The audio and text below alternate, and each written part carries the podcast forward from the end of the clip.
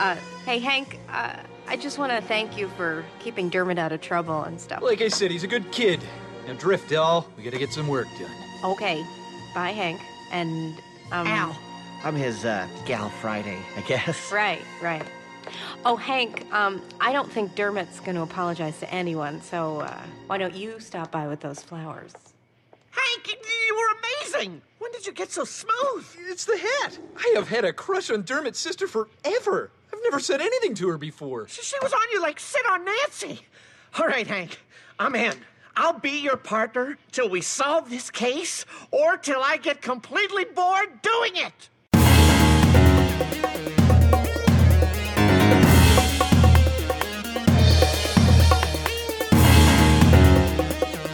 Hi, welcome to Venture Bros, Venture Bros podcast. I'm your host, as always, Brian Dressel. With me, as always, is Nicholas Starman Friedemann.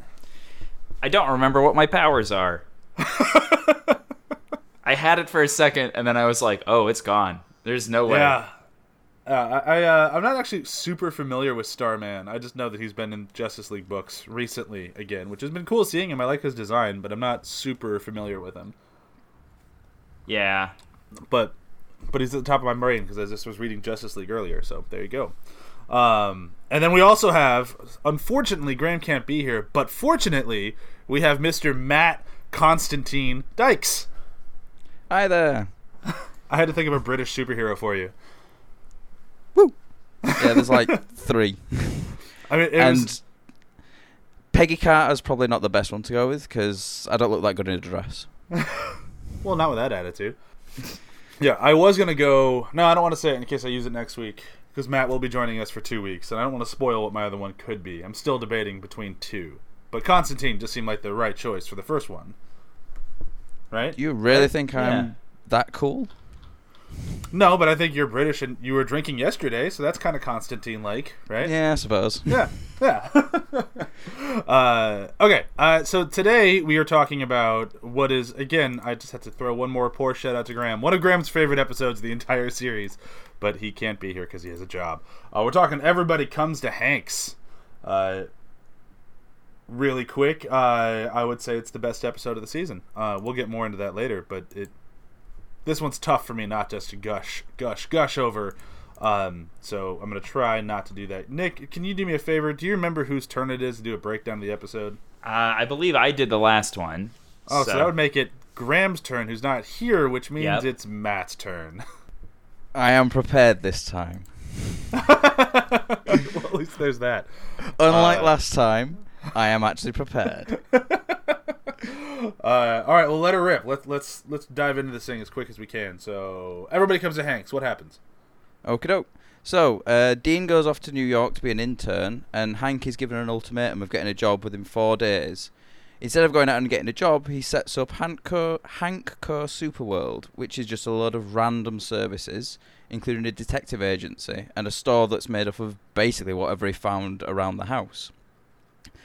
Dermot's mum doesn't show up to pick him up after a shift, and Hank turns the whole thing into a detective case um, of where's Dermot's mum, which is solved really quickly when she actually comes and picks him up. Um, but then he starts a new investigation of finding out who Dermot's father is because he, Dermot tells him that it's Brock Sampson. Brock denies this, so Hank continues to investigate along with the alchemist, who has moved in with Orpheus and is bored out of his gourd. Along the way, because of his newfound confidence, thank- thanks to his detective's hat and whip, he loses his virginity to Dermot's sister, Nikki. The alchemist and Orpheus cast a spell on the key that is the clue to who Dermot's father is, and find out that Rusty was actually the father and Nikki was hi- was Dermot's mother. Rusty got her pregnant when she was 15 years old. Fucking Rusty. the alchemist quits as Hank's partner after finding this out, and Hank tells him that he's had sex with Nikki. Hank picks up the key, which has not had the spell discharged, and finds out the whole truth about Rusty and Nikki. He then has his memory wiped in order to forget what Rusty did. In the end credits tag, we see that before his memory wipe, Hank recorded a message to himself explaining that he had lost his virginity. Dean returns home and a portal opens with a heroic looking Rusty emerging with a p- full head of hair and a lot of question marks appear on the screen. Yeah, that that is everything that happens. Well done. Uh, significantly better than Graham, who always fucks it up. That's what you get for not being here, Graham. Way to defend yourself. Uh, And much better than my last attempt as well. I'm not even going to talk about that one. Uh, so I, I've made my opinion on this uh, well known both before we even recorded the episode, on previous episodes, and even the beginning of this one. But where do you guys land on it? Like I, I love this shit out of this one. Best episode of the season by a Yeah. country mile. Yeah? So good. Nick, what about you? Not my favorite, but I think it's still a good episode. Uh, well, then I'm going to start with you. Why is it not your favorite? Um, I think that if you had asked me before we watched this episode, I would have been like, "This is amazing. Like, I really like it." And for some reason, I think that the device of the hat bothers me more and more, which I think is such a silly small thing to complain about, but it just it doesn't resonate with me. I agree. It is a silly small thing to complain about. It is. It really because is. It, it, it's so Hank. Like it's Yeah. just such a Hank. Think thing about But to it's Hank not. and the Batman mask. It is the bank, Hank and the Batman mask. Batman's very different. Hank talks like this all the time in the past without the hat. Not No, all the time. Though. Not Like, all he- the time, but every now and more often than he talks it. like Batman. Okay, that's fair. I'll give you that much. But when he gets the hat on, then it's just like, oh, this is who I've always wanted to be, and it's shown because he's tried to do it every now and then beforehand. And then he gets the hat, and he can just go full blown like this, and it's what he's always wanted. So it still kind of works. Hmm. I don't know. I want I him to be confident in himself and not use a prop like a carrot top. but this is Hank. I know, but I think he he could be so much better than this. I think actually what bothers me is that with the Batman version and all that other kind of stuff is that that happens earlier. And at this point we're supposed to kind of like buy into the fact that Hank has grown up a little bit, and to me this is kind of a regression. But he is still I disagree. Hank. Yeah, he's still very much Hank, and he has grown up. Just look at like Hank Co. At least in this episode, is bonkers. Like the amount of stuff that he provides. Like he became a notary. Like that's huge. Yes, I was going I've to got a say that the notary is the most impressive part of the whole thing. I've got the full list of services that's on the Hank Co thing. Oh, go for it. What are they? Okay, so the first one I'm guessing because you, I, you see half of it, and just based on what it actually says, I think it was fertility aids. it's you see itty aids, so I'm assuming it's fertility aids. He also does men's shoes, banking, food court, electronics, puppet repair, private detective, travel agency, notary public, massage, and school supplies.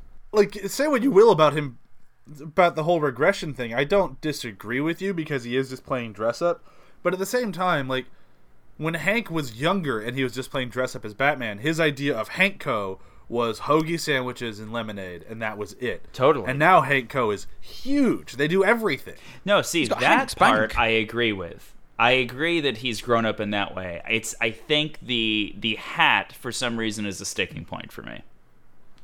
I feel like Hank's stronger than that hat. He doesn't need it. Take it off and throw it away. The whip, I'll I'll buy the whip. I was just gonna say, where do you land on the detective's whip?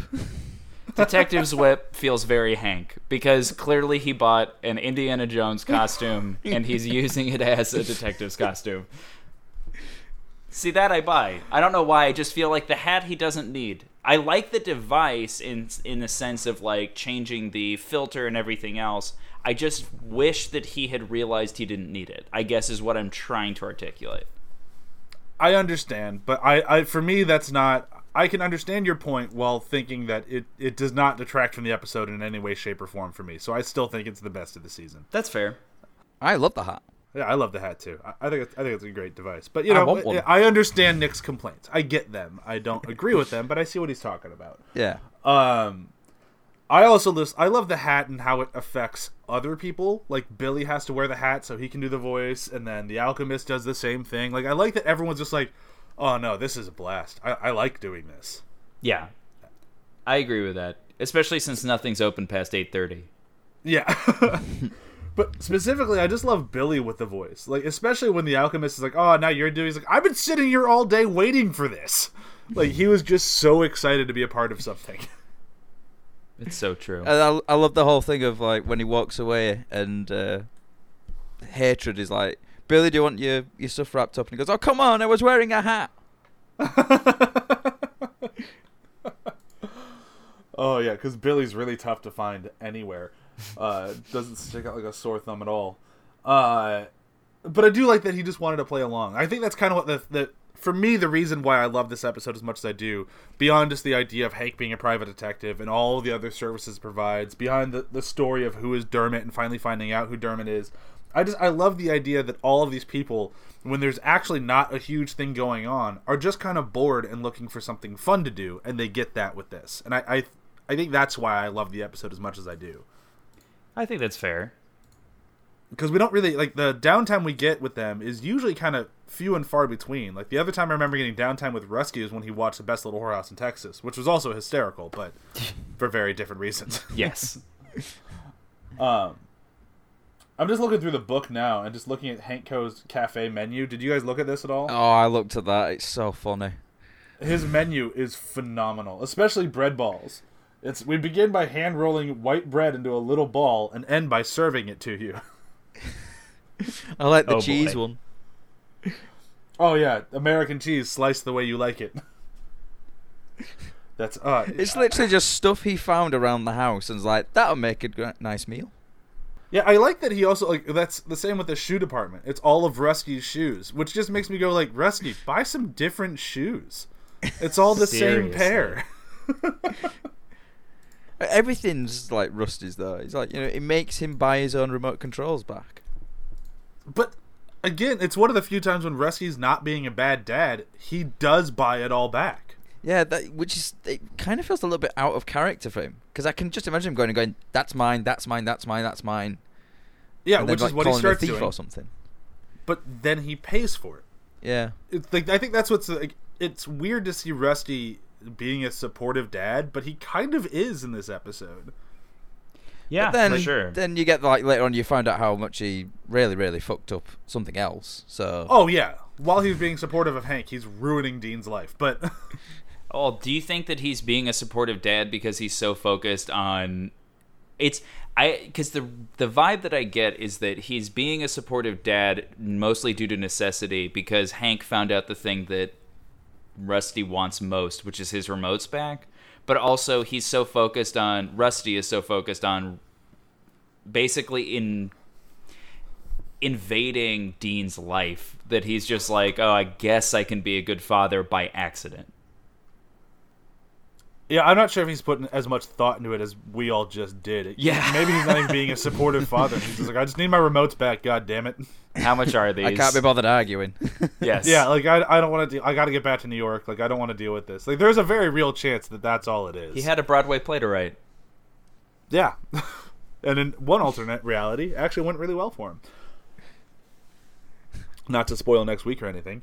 Um, Spoilers.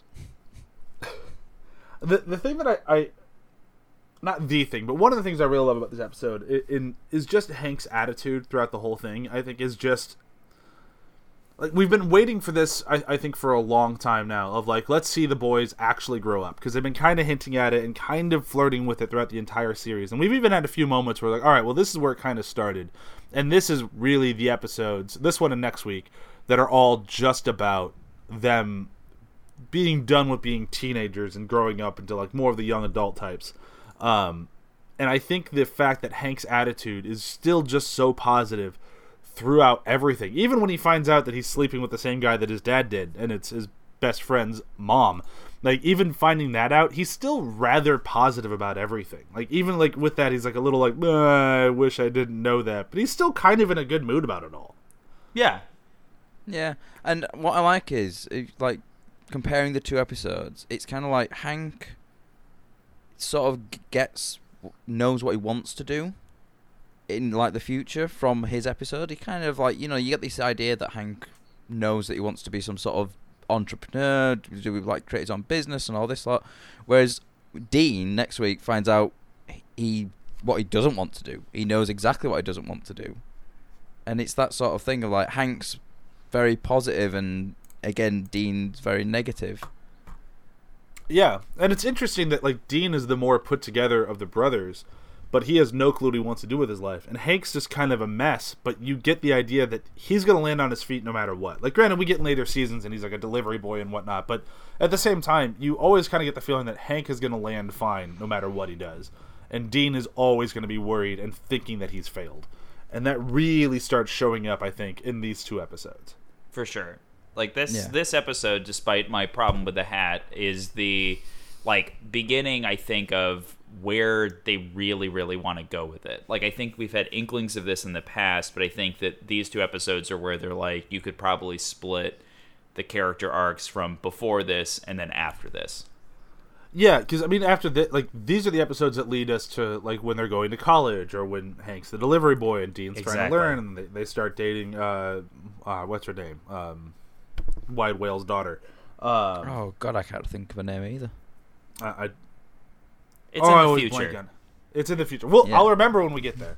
Uh, but like, yeah, I think this is kind of where we start with all that, and I, I think the main thing that I love about it is just how I, I just was saying a moment ago, but how positive he is about all of it. Like he, he's just they're wiping his mind, and like the last thing he wants to do is scream, "I got laid!" and it's like, it's like, oh, Hank, you sure did, buddy. I just love that bit where it, it, it gets closed as he's saying, and, and Brock just have this smile on his face as well, and it's like, and it's just like it's almost like a proud dad moment, and Oh, it's, yeah. I just I just love that. I also love the the reveal of Brock is not Dermot's dad because we've always like as soon as we were told that I think all of us kind of went oh I could see it sure like they kind of designed him a little bit after Brock like I could see him Yeah. being Brock's son like he's an ugly version of Brock for sure but I could see it For Uh, sure. and then this ep- this episode when this is like so this is the mom I would never hit that like just like he's just No, what was what was it he said? Never been that drunk, never been that desperate. Yeah. and that's what she looks like now, and he just couldn't even imagine what she looked like younger. Like even like it was gonna be worse somehow. like Yeah. Brock was just no across the board. Like there's no chance. It is it's funny, as soon as he said that, like, oh Rusty's the dad. Yep. Rusty's been that drunk, Rusty's been that desperate. That's kind of his like resting place. Like that's where he's just always is. Maybe And not then- drunk, but always desperate. And then pulls the rug out from underneath you again when you find out it's not even the mum. Oh yeah. yeah, it wasn't even the mom. Then it was just some fifteen-year-old girl. You fucking asshole, Rusty. I literally in my notes I just have written as as a bullet point, fucking rusty. Yep, he's he's the only person in the show who's not worse than Pete White. But he's a very close second. I don't know. I think he might have edged over the line on this yeah, one. he he might edge over with the statutory rape and father figure and oh yeah. The the funny thing is when I was watching this with Chewy the other night, um, Dermot's not mom, his his grandma, is being a surprisingly wonderful mom to her daughter in that sequence. Like we're both watching it like, oh wow, she's being great. She's kicking out the guy. She's just saying, We want money, we don't want to deal with lawsuits. I will raise the child if you're so determined on having him as my own. Like she's being a very supportive, loving mother, and it's kind of like, huh? You don't really see good parents on this show, like and ever. it's it's, it's It's quite like a serious dra- dramatic moment as well. Yeah, like it's not really played for laughs. No, not at all.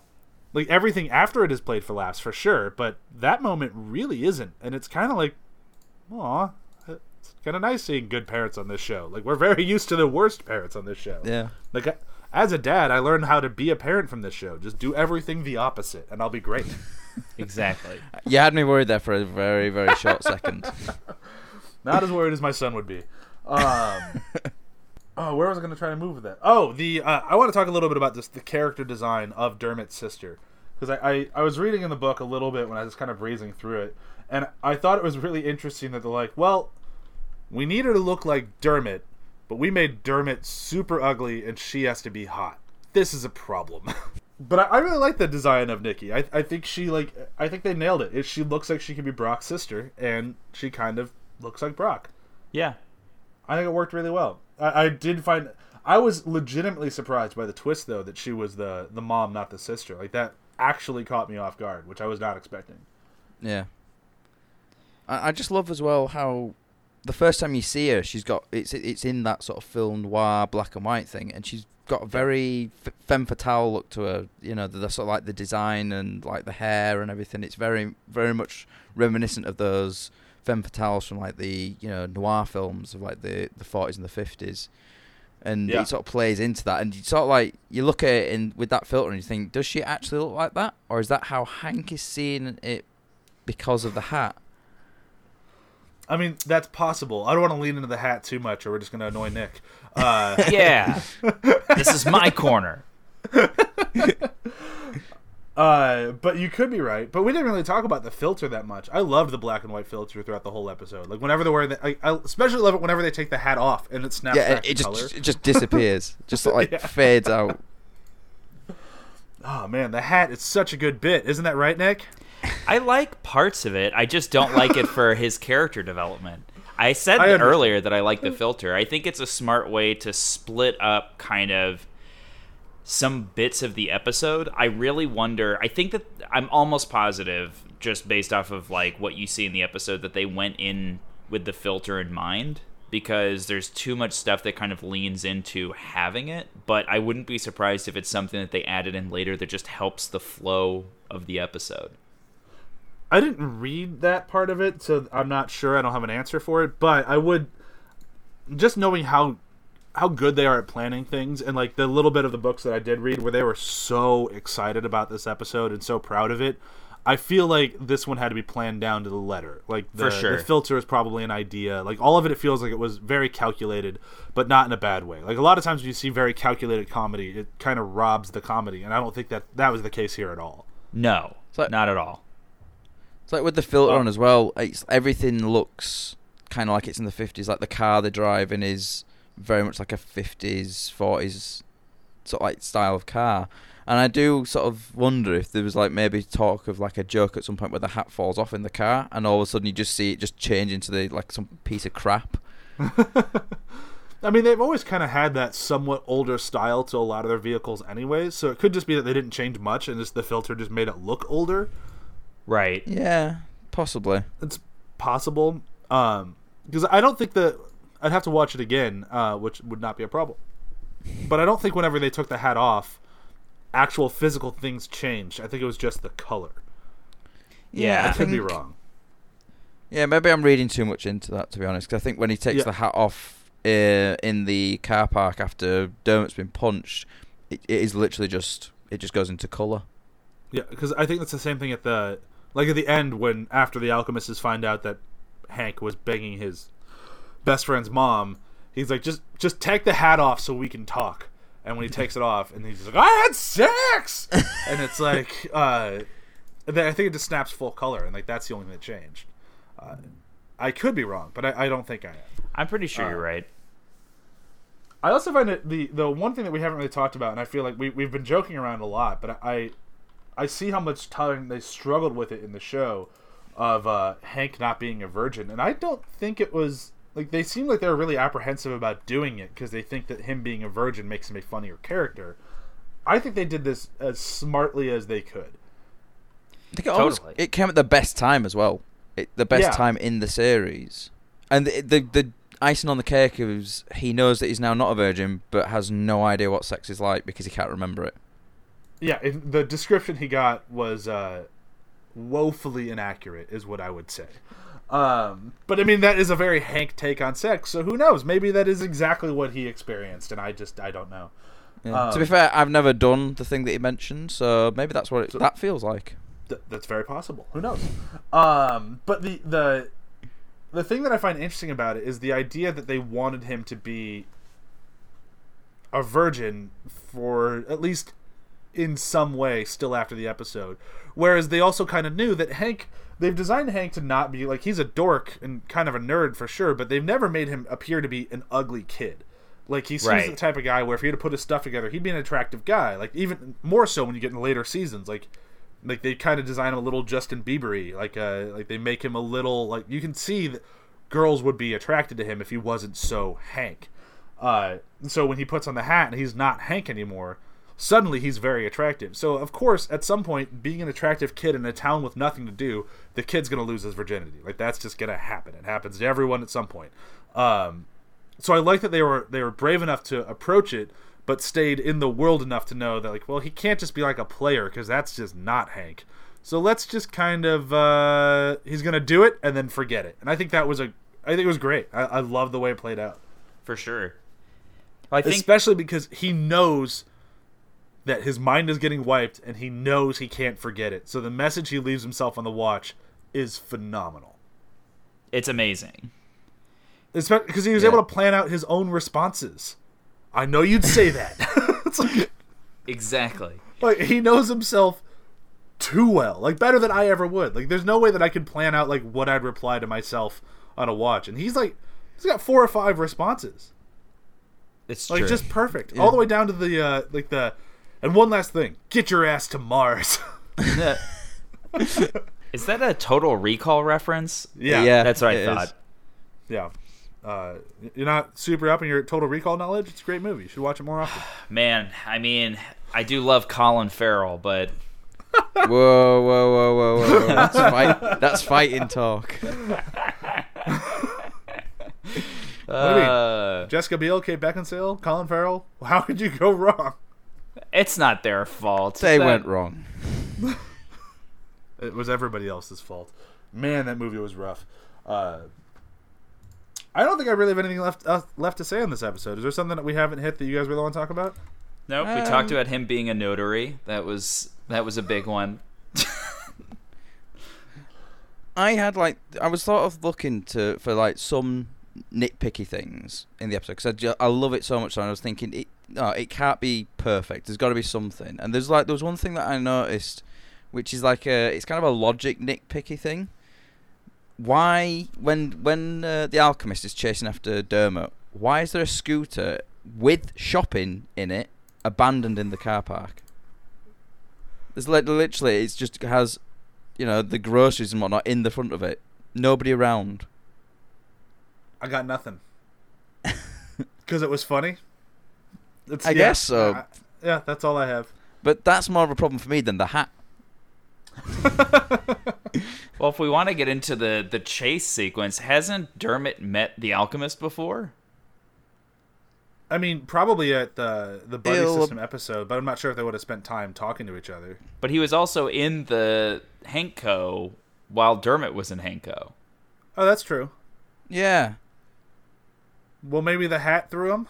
That it's it is the hat. It's always the hat. I mean, he was wearing a hat too, so you know.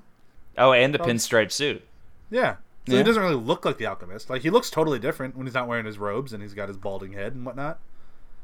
And he had just stolen some games as well, so he's probably a bit more on edge. Yeah. Yeah, so that all makes sense. That makes more sense than the the scooter with the the groceries still in it. So Yeah. No, I think this all works out perfectly. I'm I'm back on thinking this episode's perfect, even with the hat and the random grocery cart. Uh I just wanted So to I'm- mention as I'm- well something that I read in the book, which was quite uh, interesting. Which I oh. had no idea just hearing the voices, but both Nikki and her mum were both voiced by Kate McKinnon, and I think she did a phenomenal job with both them because they're two very different voices, but they are that's you can kind of tell. Yeah, that's Kate McKinnon.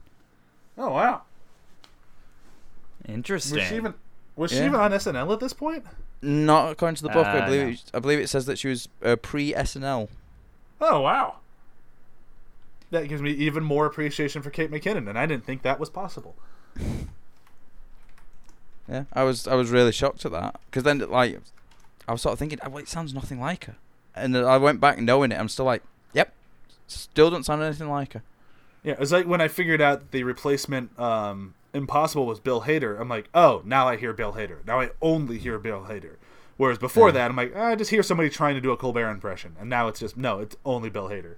Uh, that one I don't. I mean, I have to listen again now, thinking Kate McKinnon, but I'm kind of hoping I don't recognize her voice. It'd give me even more respect for Kate McKinnon, which I'm convinced isn't possible. Um, all right, let's move into quotes. Uh, Matt has to go last both weeks because he wrote down too many quotes. Over prepared. properly prepared. I'm under prepared. I only wrote down the one because I think it was hysterical. I love, I love Hat Hank, even though Nick doesn't. Um, and I love it when he's trying to just when he's just spouting out bullshit, and the Alchemist does a pretty good job keeping up with him, except for one point when uh, after he punches Dermot, he goes, "Al, go get the boiler." Hmm, no idea. Car was that car? Yeah, go get the car. Mine is uh, mine is from Billy Quizboy, which is that it was kind of mentioned earlier, but mainly he's sitting there and he puts the paper down and they start making fun of him and he's like, "I've been eating eggs and ketchup all day waiting to do this." I just love the idea of him just waiting for them to get back from wherever they are and just refusing to just say, ah, I'm okay. I don't really want any more eggs and ketchup. I'm imagining he ate at least three plates of eggs and ketchup. Oh yeah, like he he doesn't have a rude bone in his body, so when he it's like you could say no, and he's like, no, I'll just have another plate, I guess. Yep. There was a deleted in the book they mentioned about um, Pete White was supposed to show up, but he wasn't. Ah. He was supposed to be just waiting around, and he kept like gets to the point where he starts calling people and like asking where Hank is. So like it's just like the idea that all these people are just waiting around for Hank. Oh, that'd have been funny, but I think they made the right call. Less Pete White, the better. Yeah. Um. All right, what's one of your thousands of quotes? Right. Hmm. I think I'm gonna go with um, it's just after where Hank's picked up the key, and he's like he, he finds out everything, and he goes, "Al, I'm gonna vomit, I'm gonna vomit," and then the alchemist just throws him his hat and just says, "Here, use your hat. I'm pretty sure it started all this." Is that Nick? Is that your favorite moment in the entire episode when they destroy the hat? Oh yeah, I was cheering, jumping up and down in my apartment.